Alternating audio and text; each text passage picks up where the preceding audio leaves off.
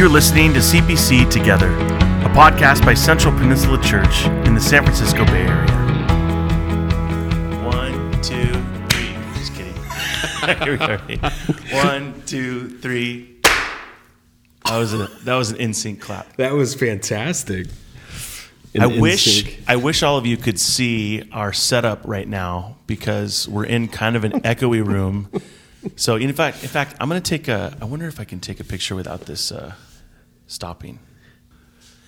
Yeah, it's a, it's amazing. Uh, there's a pillow. There's a big partition. I can just see the the just Kevin's head like barely peeking out.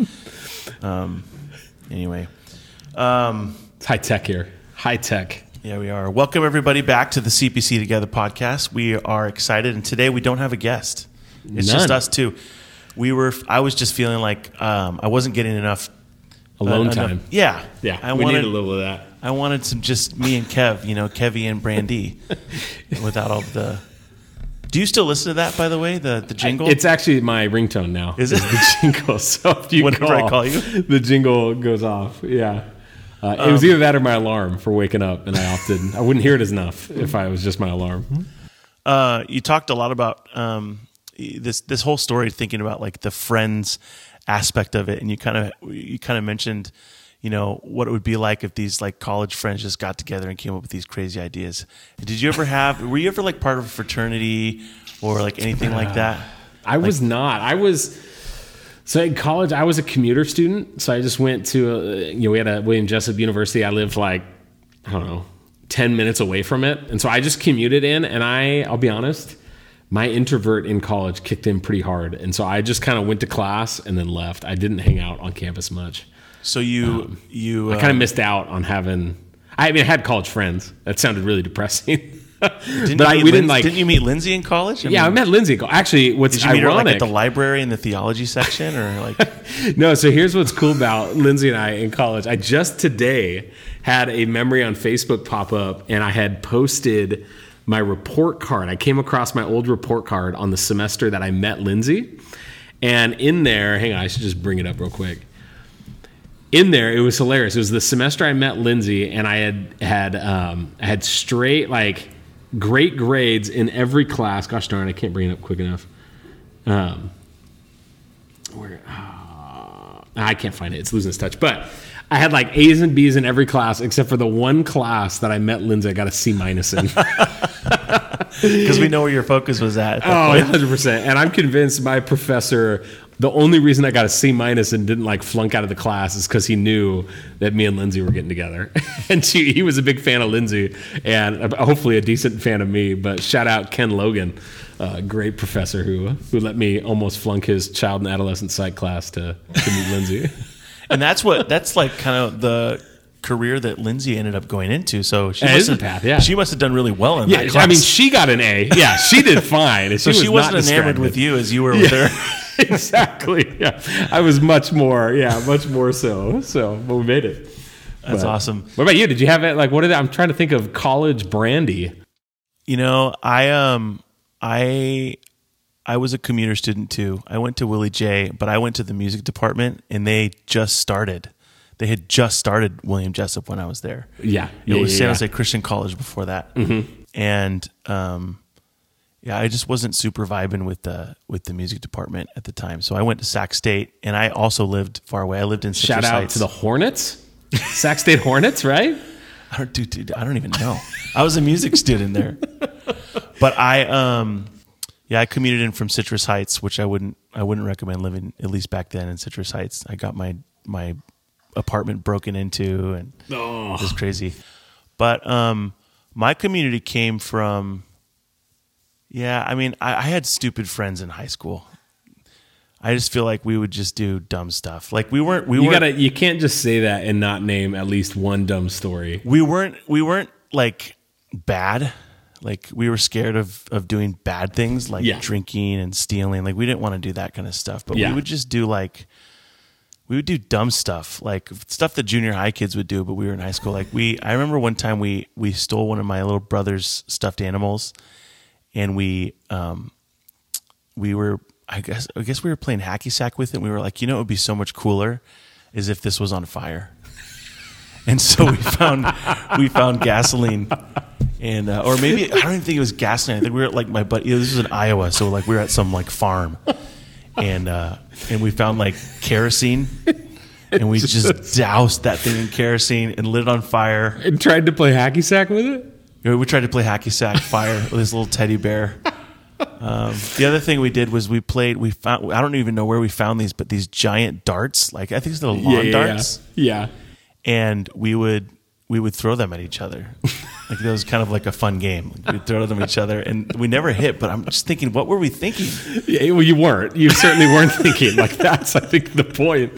Oh, gosh. Anyway, so I don't know if the friends in the in the story, they, these friends seemed like a little bit more uh, like they had like they had each other's goodwill at heart. Yeah, they at least had the right intentions. But still, I think there's there's a, there's an interesting dynamic of their story of like, I just envision them again, right? The text talks about Jesus inside this house preaching. It's packed. The crowd's spilling out into the crowd. And they're just like, you know, somebody's like, hey, I got an idea. Yeah. What if we dug a hole in the roof and just dropped him down? And then you just sense all the guys like, it's killer, man. That's a great idea. Let's do it. And well, so they hatched that the, plan. If you think about the cool part of this, so they, all these guys had, assuming that they don't have, they're not paralyzed. So they have this friend who's paralyzed, and they say, this is our chance to get you healed. And they're yeah. like, there's no way we'll get you up to Jesus. The security will stop us or whatever's going yeah. on. Yeah. So yeah, I, I, I like it. I like the heart behind it. There is a goodwill there, right? There's that yeah. sense of, and I, I drew that out a little bit in like, there's a kind of a beautiful desperation you see in these friends um, that probably speaks again to their faith, which is what Jesus identifies, um, but probably also the, the situation of the paralyzed friend. Um, where probably, I imagine it was desperate if they're at the point where they're, you know, quite literally digging holes in the roof, which interesting though, I didn't mention on Sunday, the literal phrase in the Greek for digging the roof was unroofing the roof, which oh, I thought geez. was an interesting way to talk about digging a hole. But so for these friends to like unroof the roof, right, there was a sense of desperation and like, we've got to get our buddy into the presence of Jesus, uh, which yeah, certainly is, is maybe better intentioned than lighting your friend's stuffed animal on fire and did, uh, for a good time. Did you say that you thought that that this was maybe Peter's house? Yeah, the, scholars don't really know exactly what's meant when it says that Jesus went home. And one of the one of the thoughts, actually by multiple scholars I looked at, were claiming that it might be Peter's house, uh, which is really interesting. Again, of like Jesus' good buddy. And now there's like a hole in the roof. Yeah, because you talk about forgiveness. I'm wondering if Peter had much forgiveness yeah. for like, okay, like clearly Jesus needed to heal it's this cool, guy, guys. But did you have to go through the roof? Yeah. I, might, I might be kind of mad. Yeah, I imagine that, that'd be fair. That'd be fair. But roofs were a little different then than they are now. But so. you had, you kind of like, um, you, you asked us kind of a cruel, you left us with a kind of a crucial question, which, which people do I, do we identify with in the story? And you said there's there's the crowd mm-hmm. or there's the scribes. Explain that a little bit. Yeah, so you know, you know, as we're talking about this, the the two um, groups of people, audiences in this story, is it, it seems like the way Mark's writing is he's wanting to um, kind of place the crowd, which I'm I'm using the four friends as emblematic of the crowd that's there, right? Desperate to get into the presence of Jesus, wanting to to encounter him, all that. So they're kind of representative of the crowd. And then there's also these teachers of the law or the scribes, um, who are this other crowd that I actually think Mark is placing kind of front and center in the text. Which, by the way, is very interesting because I've heard yeah. this story a lot of times and I always... Yeah, it was always emphasized the paralyzed guy. Yeah, you know, yeah, and that's what you always think of the story. They dropped it down through the roof. Isn't that crazy? Yeah, but yeah, as you really look at it, they keep bringing it back. He keeps bringing it back. It's sort of the center point. Yeah, yeah, is the scribe situation. It's the scribes, and, and part of the reason I think that is one, they're the ones with the most um, airtime, if you will, in the in the actual text. Like they take up the most real estate, the most amount of words, uh, which is one of those indicators. As well as again, Mark is opening this section of of his gospel where Jesus is beginning to face opposition for the first time. So you see it here in, in the text, chapter two, one through twelve. And you'll see uh, in the next text when Jesus calls the disciples, some of the more disciples to follow him, um, and he begins to eat with sinners, you'll see the Pharisees um, question him, say, hey, why? Who are you to eat with sinners and those on the outside? And then later on, Jesus will do that again when he starts talking about the Sabbath, and he'll face opposition in that sense. So so it seems like Mark is starting to open up that idea of opposition to the kingdom mm. of God And the scribes, that's what they're doing in this text. They're opposing Jesus' action, the action of the kingdom of God. And so that's where I really think the point of this particular twelve verses is, is Jesus uses the occasion of this forgiveness of the of sins of the paralyzed man and his physical healing as a way for him to oppose the scribes mm. and what they're doing. Um, and so in the way that Mark writes, you see these two groups kind of placed against one another. The crowd, again, being emblematic of the four friends um, and the paralyzed man, as being open to what God's doing and open to um, or desiring to get in the presence of God. And you see the scribes who seem cynical, um, skeptical. They're kind of, um, they're, they would be like the religious elites that are trying to keep um, this kind of kingdom of God thing that Jesus is talking about down. Um, and they're they're closed to the movement of God. And so when when then God is doing that work right in their midst with this paralyzed man, instead of being open to that possibility of it being God's work, they're skeptical um, and closed to the movement of God. Um, so I just kind of left us with where where are we at? Like wh- which which group are you in this? Are you desperate to be in the presence of God, or are you caught more um, in in a sort of like maintaining the status quo or the institutionalized kind of state? Like, are you are you stuck there um, like the scribes were? Um, and Jesus wants to confront us on that. What's interesting about that is, like, when you look at the two, like, I, I know that, you know, maybe it's, this is just the way that we we grew up reading stories, but we always want a villain. Yeah. And when you think about this story, like, you think about the the friends, you know, they're kind of like, they're the ones that we want to be like. They're the ones that yeah. have the faith and, yeah. you know, ingenuity to go through a roof, and they'll do anything to get to Jesus, which is a powerful thought. And then we, I kind of naturally want to make the scribes the villain. Yeah. But as you described a little bit, one of the things that was sort of interesting and convicting is um, this: the idea that they want to protect the scriptures. That comes from a good spot, yeah, right? Like yeah. the initial reaction, or and why the the institution, as you say, of you know scribehood. Yeah. yeah. Whatever yeah. that institution is called, National Institution for Scribes. For scribes, yeah, I think, I think that's it. That's it. Yeah, but uh, like, it's not a bad. It it's, doesn't come from a bad place. It comes from a place of wanting to prescribe, but protect Scripture. So yeah, like um, yeah, what do you do with that? I guess because when that comes out in the scribes' origin, right? Is again, and I talked a little bit about that. How the the scribes really originated out of that, preserving the Scriptures, particularly in times of like exile. And say, we want to make sure this story stays front and center in our faith community. Um, and so they dedicated themselves to preserving the Scriptures. That's a good, that's a good thing. That's, that's a very healthy, good thing. And a lot of good things came from that. But what happens over time, or at least why we kind of can see them a little bit more as the villain in the story, particularly like the Pharisees and the scribes, um, is as, you know, centuries went by where they were moved from their original kind of origin, Uh, they've they they drifted from their original purpose, and so they became influential. They became powerful. Their interpretation of Scripture, their teaching of of the text, became more important than the very text itself. Mm-hmm. And and I think institutions in general um, are are that it, it, you know it's, it's we were talking before we we hit record here. There's that tension to manage between where institutions offer a lot of good, but can then be idolized and can cause a lot of harm when we seek to protect the institution more than, as I said on Sunday, the God of the institution. Um, that we, I think for the scribes, they had lost the plot and they had been more focused on their particular take on the text opposed to the very God of the text. Um, and so it isn't that we want to necessarily, like in this instance, um, you know, it's not that we necessarily need to do away with the institution, but we need to renew it. We need to bring it back to its original kind of goodness, where it was that protection of the Scriptures. Um, but that becomes a, a, a challenge, you know, to, to navigate that sort of institutionalism. There's good and bad that comes from that. Well, let me let me explore that a little bit with you, because I think that we increasingly, like the younger you are, I think the more disenfranchised with institutions, yeah. uh, particularly institutions that have sort of drifted from, mm-hmm. you know, and this this goes way outside of just nonprofit churches and nonprofits, but this yeah, is in yeah. general, like the whole idea that the founder's mentality always kind of gets taken away, and yeah. and every organization, whatever the original thing with it, sort of, if you're not careful, if you're not intentional, takes a life of its own.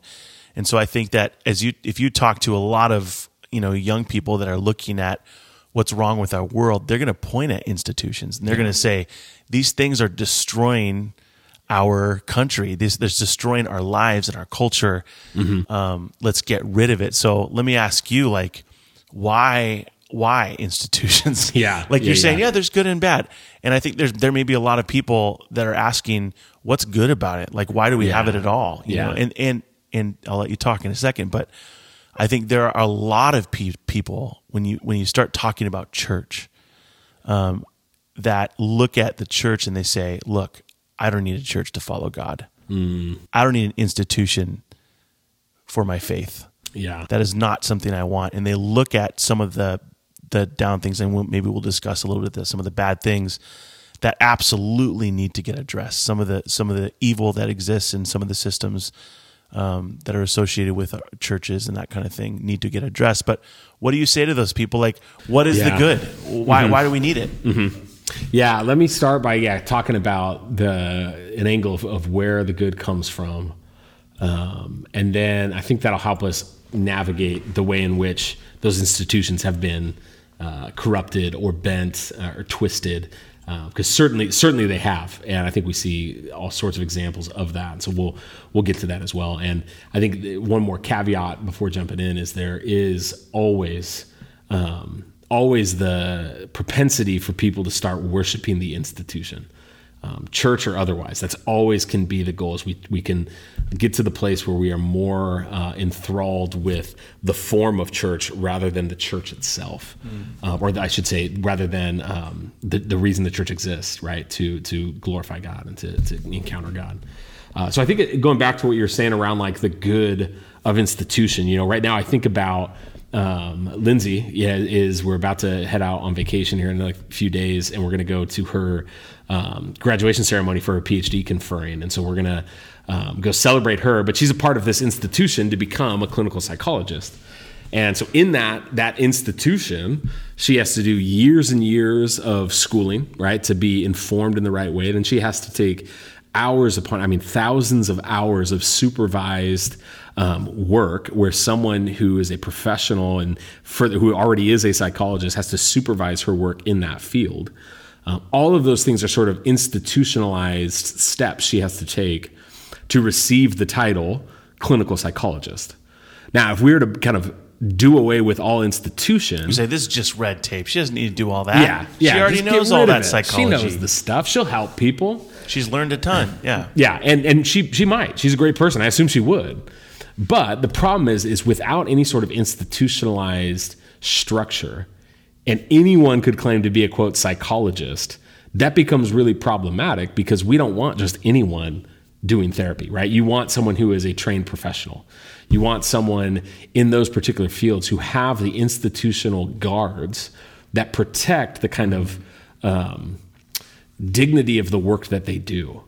And so if you were to do away with all institution, that becomes problematic, because you open yourself up for all sorts of abuses of those particular things. If anyone can do, you know, let's take something like therapy. Um, if, if you, if anyone can be, quote, a therapist without any sort of guardrails or those sorts of things, you open up the possibility for abusing that level of like power. And so institutions then do actually offer um, a level of Uh, protection, and and they're actually, I, I would think they, they are in fact like a, a sort of gift from God when they're done in the proper way, mm. not worship, not abused, not corrupted, which those can be. Um, but those institutions are actually for our benefit, to kind of be guardrails against um, taking things off the rails. So what about like the church? How would you, how would you, what would you say like? Yeah. And by the way, I'm asking you this question not because I think we should get rid of all institutions. I'm yeah. just asking, you know, like... to probe the conversation. Yeah. Yeah, yeah totally. Well, the, the same thing, like that maps onto the same thing. What, what's, uh, if you take kind of the example I just gave onto something like the church, um, it's interesting because particularly in the Protestant tradition, like we are, um, we we were birthed out of pushing against the institution of the Catholic Church. Right, that's what Luther does when he posts the ninety-five Theses. Yeah. He says the, the church is corrupt, it's broken, we need a, a reform, we need to start new, and so he does that. It's a, it's a good thing. It did need reform at the time. Um, and so he branches off. But part Although, of, have you thought like how profitable indulgences would be? Like if people came and were like, all you got to do is just pay just me pay, like pay this couple yeah. grand. You're totally forgiven. You're totally good. We You're get a totally new, good. you know, speaker system for the church. Yeah. I wonder if he thought of that. That's okay. uh, but what, but so, so the point of that though, is that, so when the Protestant kind of tradition or stream branches out, it begins with a sort of deinstitutionalized ethos, right? Like mm. we want to break free from that.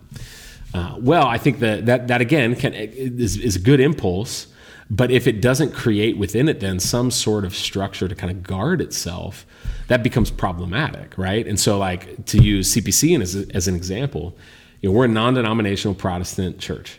And so we really aren't attached to any other larger hierarchy other than our own four walls, right? Our own kind of organization. Uh, but one of the things we do in order to kind of say, okay, we need some sort of structure so we don't just go rogue, right? Like if if there is no sort of accountability or structure or structural accountability, I should say, uh, then you you open yourself up for all sorts of issues. Well, one of the values we have here at C P C is, again, this this leadership of elders, and the way in which the elder board functions is as a sort of institutional check so that no one person gets full power or access to to whatever it is that that particular role or position would hold, because it's a, it's a sort of recognition of the brokenness and fallibility of humans. Mm. And so institutions offer the sort of kind of guardrail to say, people are flawed, people and humans are sinful. At our core, we will corrupt power that's given to us. And so institutions then help us check that. Mm. And I think when we kind of map back onto this story from Mark chapter two, when we look at the scribes, is what had happened is they became a sort of institution that was meant to protect the goodness of Scripture, but it can lose the plot along the way. And it be, it can begin to elevate the, the structure opposed to the reason the structure was in place. And we do that, I think, in in the church world. And and we have to not burn it all down, right? We don't just burn the whole thing down, although at times it feels like we should when the church fails in many, many ways. But it's okay, now how do we actually reform those things? How do we bring them back to guard against that sort of, to bring that accountability that we need um, to ensure that, you know, to use the example of Lindsay again, not just anyone's a therapist, but like someone who's been trained yeah. and is under a code of ethics and um, has formal training in the work that they do, uh, because that holds that holds people accountable. Kevin, I got to tell you, um, first of all, that I noticed that normally when we do this, you'll have like a cup of coffee or something, and you'll take a break and you take a sip right after you say something. Now you finally pulled out a water bottle, but you haven't had that water bottle in your hand. And instead of taking a sip of coffee, you stroke your beard. Like uh, like the guy from uh, Lord of the Rings. You know what it is? I think it's like a nervous tick that I have, but then I realized I was covering my mouth from the microphone. And so I like just tried to play it off, play it cool, like you wouldn't notice, and just rub my beard. I just beard. Have never known you to be a beard stroker. You know, like, oh, interesting, strokes beard. Hmm, interesting point. Let the listener know I'm rubbing my beard. No, but I have to tell you, um, uh, this is, this. I mean, this couldn't be more timely for where I'm at in my life, because I, w- I was just doing, um, I was just doing this like Facebook death scrolling thing, and which is when you when you just kind of mindlessly scroll along Facebook, and uh, I found this post where someone just said, uh, "We need to talk about why people my age are leaving the church," and that's all they said on the post. Mm-hmm. And there was like hundreds and hundreds of comments. Yeah. And I started reading this, and you know, keep in mind, I'm reading this from the perspective, I work at a church. Like I have worked yeah. for this institution, not this particular church, but I've I've been involved in the church my entire life. Yeah. My dad was a pastor, yeah. supported, you know, by the church. And then I got into ministry like nineteen years ago, full-time vocationally. And so I don't know that I could be any more embedded in an institution. Yeah. Yeah. than I am right now. And I'm reading this, um, these comments, and um, I, wa- I so desperately, I, f- I found myself wanting some of them to just be like, you know, inaccurate and wrong. And, you know, some of mm. them were obviously, you know, pretty outlandish with some of their comments and unhelpful and, and that kind of thing. But there was a lot of people that were just pointing out sort of the failure yeah. of the church. And when yeah. I say the failure of the church, one of the things that really struck me is it's not a failure of the kingdom of God. Mm. It's not a failure of of Jesus yeah. and how he asks us to live or following Jesus. It's it's it was a failure of the institution and where this has gone wrong. And they kept bringing up um, spiritual abuse and, and even physical abuse, like what we talked about. You, you mentioned a little bit with this yeah. Southern Baptist Convention um, ordeal, and and um, you know, a lot of them were were saying it's just you know, they're just a bunch of frauds that just want money. And but what what, what really um, struck me as I was reading it was these weren't people that have written off God. These weren't people that are saying, I just don't believe it anymore. I'm an atheist. There are people that are saying, I believe that there is something to this, yeah. but I don't want the church. I, I don't want to be involved with the church part of it anymore, yeah. with the institution yeah. part yeah. of it. And I left that thread as a pastor feeling pretty discouraged. Yeah. Just because, you know, um, partly discouraged, and also, to be really honest, Uh, partly very, very happy that I'm at the church that I'm at. Mm. Because like you said, um, this church has very, very intentionally set it up, set up their leadership in a way that it's it's hard to get a voice if you just want a voice. Mm. It has to be, it's usually almost everything is by unanimous decision, and that comes at a cost to our organization. Yeah. Things move slowly. When I first got here, I was like, why can't we just make a decision? What color do we want the drapes? Like, can we just make this decision? Yeah. And yeah. over the years, it's grated on me, and it's kind of ground me down a little bit to realize, like, we want that slowness. And you and yeah. I have had these conversations. Yeah. I tend to kind of shoot at the hip and say, why can't we just do this? And yeah. you're like, Brandon, you want to be at a church that takes these decisions yeah. seriously. Yeah. You want to be at a place that uh, a rock star doesn't have the biggest voice, because yeah. that's kind of what, what has happened is if you have a lot of, like you said earlier uh, in a conversation that we had, if you have success, quote unquote, success yeah. as a ministry, that's kind of the thing that gets you in. Yeah. yeah. And a lot of times success is numbers or, yeah. you know, resources, resources, charisma. Yeah. yeah. That kind of thing. Yeah. And so I don't really know what to do with this, Kevin, but I just, yeah. I'm, what would you tell someone that's sort of discouraged or maybe dis- disenfranchised as they yeah. look at the institution? Yeah. And how do we salvage it? And, and what would you say to someone yeah. that maybe does want to just yeah. get rid of them all? Let's mm. just, let's just have a grassroots movement of, of church. Well, how would you, how would you respond yeah. to that? Yeah. I love the way you phrase, like, as you're reading that thread, and as I've seen so much of the, the, um, almost appropriate fallout to something like this um, S B C, you know, story that's coming out of how they've covered up or um, brushed uh, brushed under the rug like decades of sexual abuse within their their denomination. Like, there's almost a level of appropriate like reaction against that that that young people pulling away, saying, I want nothing to do with that, because it is broken. And And so part of me is like, I love that you were able to identify that difference between, like, even, even I think those that are leaving the quote church recognize, like, this is a failure of institution, and hopefully they don't loop it in and say it's a failure of Jesus and the kingdom of God. My fear is they do, because the church is, uh, in theory, supposed to be that representation of the kingdom of God. And yet we have failed so many times, so heinously, um, as a story like what's coming out of, of the S B C right now. Um, which, you know, in some sense, like the, the first part of me just says, like, you know, I, I was talking to someone after um, second service this past weekend, and we were just saying, like, it it is so hard when these sorts of stories break, because we are, as much as we want to say we're not connected, we are, like, in the sense yeah. that that is, we are a part of this Big C church. And we hope to revive and, and protect our corner of it here at C P C at one thousand five Shell Avenue. Like, we hope that we do that well and faithfully and humbly, and rec- in recognition of our own propensity for sin and shadow side and brokenness. And so we create those guards. But at the end of the day, like, we are still the church of Jesus. So you can look back at the ways in which it even, like, perpetuates, like, something like racism, or as we're seeing now, like this, these sex abuse scandals and the failures. I mean, there's just, there's no two ways about it. Like, the church has failed over and over again. Um, and there's, there's really no excuse for it. So often I just begin, when I encounter people who have been hurt by the church, by just saying, you know what, I'm sorry. That isn't the posture that I, I'm sorry that this has been the experience of Jesus's bride and Jesus' church. And so much of, I think, our work in this time begins there. Um, but yet there's also this other side where, where we, we apologize, and part of our own like sorrow and grief and lament at the state of the church, the ways, the ways we've perpetuated, the ways we've contributed, is to then try to make it better and to recognize in yeah. fact that, that Jesus has called us to be the bride of Christ.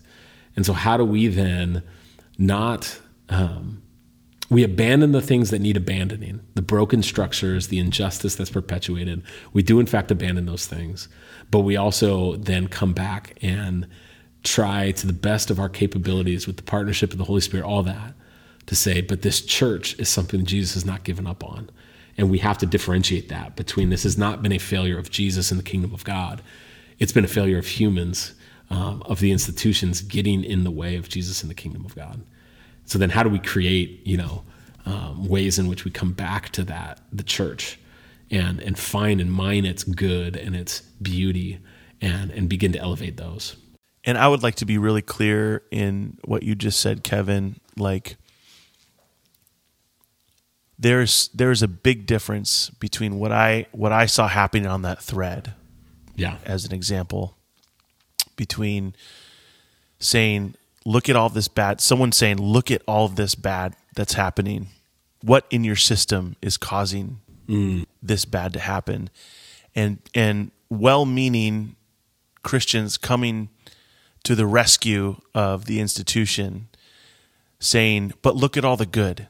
Yeah. Just look yeah. at all the good we do. Just look at, my church is different. We do, look at all this good things. And it's not that, It's not that we don't do good things. It's not that good things come out. But when there's when there's something happening that's broken, when there's some kind of systemic abuse or systemic problem, like us us pointing to the good we're doing says we're not going to deal with the bad. We're just going to say the good justifies the bad. That's yeah. not what you're saying. No. What you're saying is we have a dream for the future of, of the organization, and that dream includes being ruthless about this stuff. And so that you know, as you're listening, so that you know where where we're looking at this, like the good doesn't justify the bad, but we are committing to being ruthless and making sure that we build systems in place, that we use the institution for the good that it can be, and make sure that we orient this organization so that those things have the the least likelihood of existing. And there are a lot, like you said, the elders, the way that we structure leadership, the way that we do everything kind of in groups, it's, it's, it may be inconvenient sometimes, but but it's all part of it, you know? Like like we don't allow our youth pastors to to drive in a car with, with students um, on their own, because we just want to mitigate all of that thing. So we're going to be, wherever we can, we're going to be ruthless and make sure that we do everything that we possibly can do to make sure that those types of things don't enter our organization. Yeah, when you know when when you get into a mode that says like the good covers up the the bad, you know, which is such a, a heinous spot to be. The problem with that in church circles is it makes the church the center of the story and not Jesus, mm. right? And and you know the metric for the church has never been like what is the good it does. Like that's not the barometer in which we measure if we're um, in line, right? Like the, the metric is not the good we do. The metric is faithfulness to Jesus, which then necessitates that the means in which we go about doing ministry are just as important as the ends they do. Mm. And so we can't ever divorce the methodology, the practices in which we do the work we do from its end goal. Whereas, so, so all that to say, like, The the the ends never justify the means in the church, yeah, um, because that has to be faithful to the way of Jesus. Because we're not the star of the story. C P C is not the star of the story. Jesus is, and so when Jesus is the star of the story, when He's the one that is center a, above all, it's not up to us if this thing is successful. I mean, again, we lose the plot so easily. Jesus died on a cross; it looked unsuccessful, and yet that was the the, the pinnacle of the kingdom of God. Interesting. And somehow we think efficiency, success, goodness is the metric, and it just never has been in the kingdom of God. Now it will, like Jesus' work clearly does that. We still celebrate with millions of people around the globe. Like Jesus has used that. But we you, we we we succumb to sort of um, worldly metrics of success for us to measure that, and we just function in an altogether different way. Um, that says no, faithfulness to Jesus is how we are marked um, by success.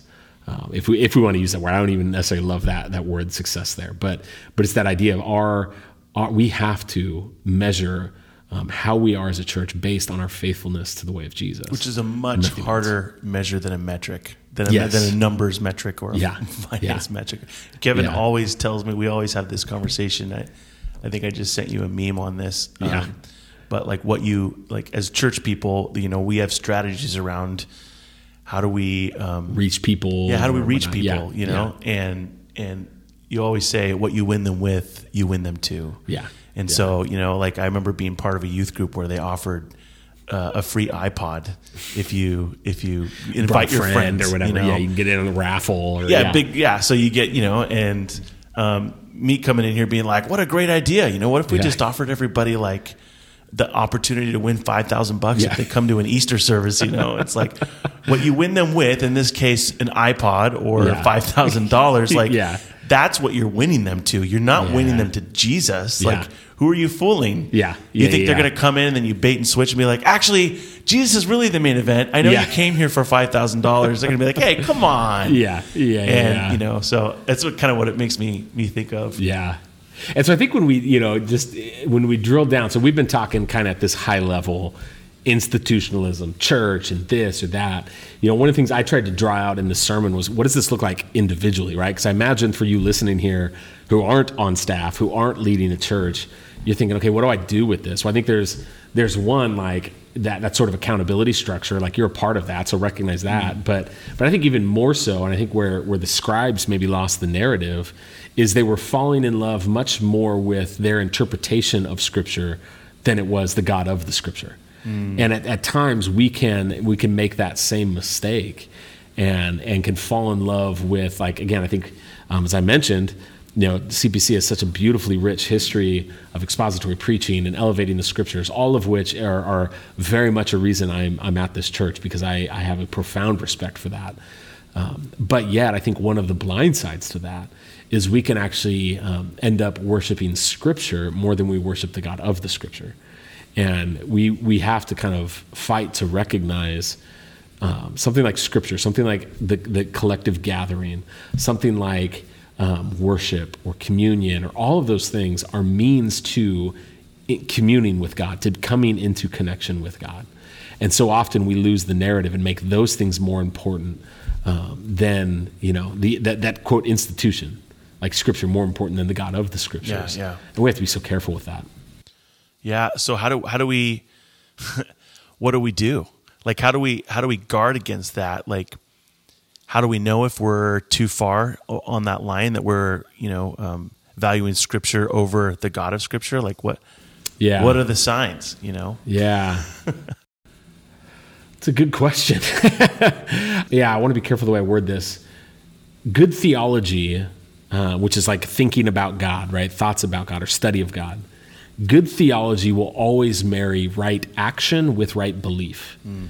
And I think at times when we can do something like worship Scripture opposed to the God of the Scripture, we can get more caught up with right belief than we do right practice. Yeah. And if we ever divorce kind of what we think from the way we're acting and doing, we're veering into something other than what I would say is good theology or good proper worship of God. And so I think that might be an indicator of, like, oh, interesting. I'm much more caught up in fighting about this nuance of who is my neighbor when Jesus talks about love your neighbor, opposed to saying, who is my literal neighbor that I share a property line with that I should love? Yeah. Right. Yeah. There's that sense in which it, in that moment, I am now moving from just the study, the proper study of Scripture that needs to take place to inform our action, and our actions that inform the way we enter into, um, into study. But both of those things have to come together. And if we find us, like like the scribes were in this story, sitting back thinking, who's this guy think he is, this Jesus healing yeah, somebody? Yeah. Like, they didn't respond initially with someone's sins being forgiven as something to celebrate. They were quibbling over G- whether Jesus had the authority to do so. And and Jesus kind of calls them on that, and he's like, why are you thinking these things? And then he asked that interesting question, right? Which which is easier to say, your sins are forgiven, or get up and walk? Mm. And I think it honestly, I think it, it quite literally stumped them, because it's a, it's actually a really interesting question. Yeah. And Jesus essentially says, I'm going to do both. I'm going to forgive his sins and I'm going to heal the guy. And and you would think that that should, if, if we're worshiping the God of the Scriptures and not the Scriptures itself, to use that metaphor, um, then that would well up in worship. It would well up in a praise for the movement of God, not a cold kind of closed off posture to the movement of God and the kingdom of God. Um, so I think somewhere in there, if the, if you're always approaching Scripture with the posture of skepticism or Um, judgment again. Ah, this this preacher, he's saying the wrong thing here, or this, or he's not a, he's not in the right, you know, theological construct for this. Um, then I think we're veering away from the story. But again, I don't want to say that in a way that denigrates proper yeah. study of Scripture and pursuit of knowledge, because um, that's desperately needed as well. And so th- there's there's a tension to manage there again, of like both a love of Scripture, but but realizing that love of Scripture is is in service to loving God. Right. And if those are ever divorced, then we, then we have a problem. And believe me, I've I've, no, I've been in many, many um, situations where either I personally have struggled with that, having gone to, to you know, geez, um, nine plus years of, of some sort of formal Bible insti- you know institutions, and either I've had a propensity to that, to fall in love with my own kind of theological thinking and, and fall in love with that over Jesus, or I can tell you I've I've, I've watched it countless times, people who fall way more in love Um, with with their study of Scripture than they do the God of the Scriptures. Yeah, I think you you get so focused on the what you're doing that you lose track of the bigger story, which if you look at the scribes, yeah. that's exactly what, what happened, right? Like you said, yeah. that originally they, their whole thing was to protect Scripture, which is a great thing, you know? Yeah. It's a it's a great thing, and they get so focused on that that they lose the broader picture of things. And yeah.